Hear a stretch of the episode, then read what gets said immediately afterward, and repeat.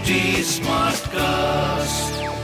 You're listening to a Hindustan Times production brought to you by HT Smartcast. Hello, these are the top news for the day. Voting for 93 out of 182 assembly seats in Gujarat will be held on December 5th, when 833 candidates will be contesting across 14 districts of central Gujarat, including Ahmedabad, Vadodara, and Gandhinagar, for the second and final phase of the elections. Polling for 89 seats took place on December 1st. The results will be declared on December 8th. Gujarat Chief Minister Bhupendra Patel is a candidate from the Ghatlodiya constituency. In Ghatlodiya, the Congress candidate is Ami Yagnik and AAP fielded Vijay Patel. BJP's Hardik Patel will be contesting from Viramgam. Alpesh Thakur is contesting from Gandhinagar South. AAP fielded Alit Patel from there. Apart from heavyweight contestants, the second phase will see heavyweight voters including Prime Minister Narendra Modi and Union Home Minister Amit Shah. Other celebrity voters include Uttar Pradesh Governor Anandiben Patel, Isudan Gadhvi, Gujarat Congress President Jagdish Thakur and cricketers Irfan Pathan, Hardik Pandya, and Krunal Pandya. Delhi's Air Quality Index, AQI, touched severe for the first time in a month, with the national capital recording an overall reading of 407 as per the Central Pollution Control Board's CPCB national bulletin at 4 pm on Sunday.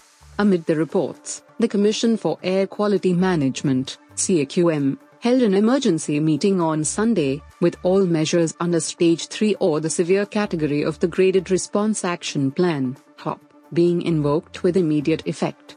This includes a ban on private construction activities across Delhi NCR, closure of all brick kilns and hot mix plants not operating on clean fuels, closure of all stone crushers in NCR and a ban on mining and its associated activities, the order said. While under stage the third of GRAP, states also have the option to enforce a ban on BS3 petrol and BS4 diesel vehicles, which was enforced the last time Delhi's air went in the severe category. However, no such decision had been taken this time around Delhi's Transport Department officials said. Since it is an option for the states, we will decide on whether such vehicles need to be banned or not based on the forecasts and the prevailing AQI. No meeting on this has been called yet, said the official. The last time Delhi's AQI was severe was on November 4, 2022, when it touched 447. The CPCB classifies an AQI between 0 to 50 as good, between 51 and 100 as satisfactory, between 101 and 200 as moderate, between 201 and 300 as poor, between 301 and 400 as very poor, and over 400 as severe. Two women security personnel of Ujjain's Mahakal temple have been suspended after a video of their dancing at the temple went viral. In the wake of another such incident at the temple, the security personnel now have been asked to not carry mobile phones, Live Hindustan reported. This is not the first time that dance videos inside Mahakal temple triggered a row, but this is the first case involving the security personnel.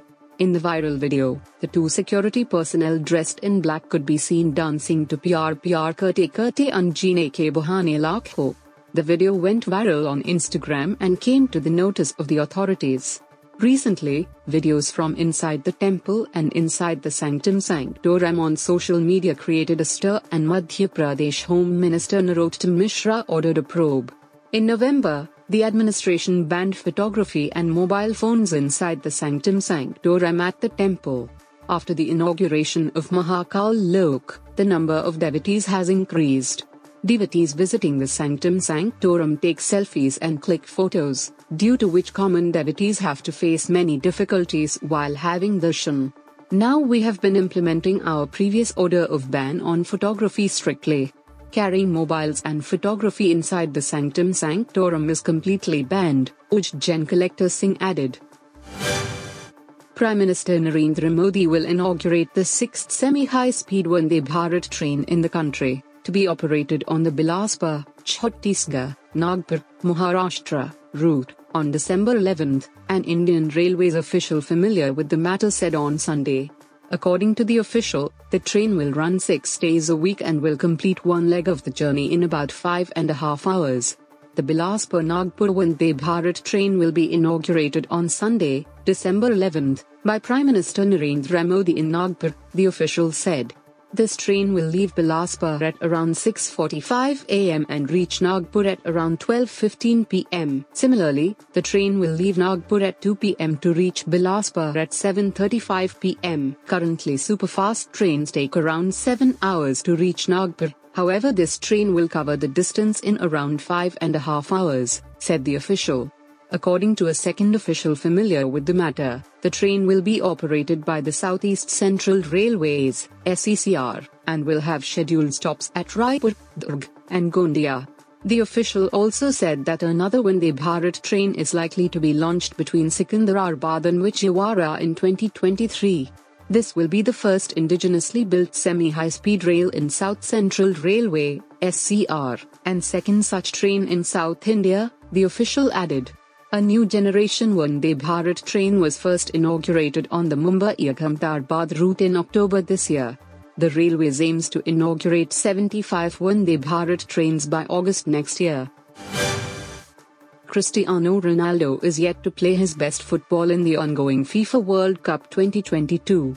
The Portugal captain was disappointing in the group stage, although Portugal qualified for the round of 16. Ronaldo scored a penalty in the opener versus Ghana as Portugal sealed a 3-2 win, followed by a 2-0 victory against Uruguay.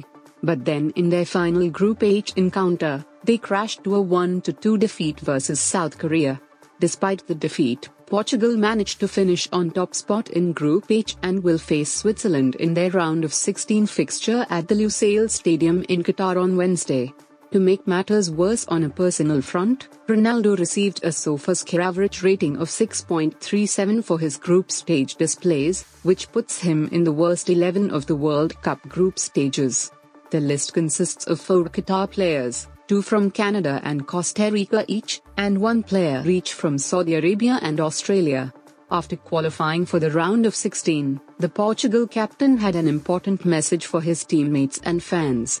Taking to Instagram, he wrote, First two goals achieved, grading and leading our group. But there is so much more to come. Come on, Portugal.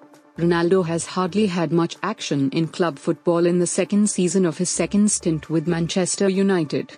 To make matters worse, he saw his contract with United get terminated after a controversial interview with Piers Morgan, where he criticized the club.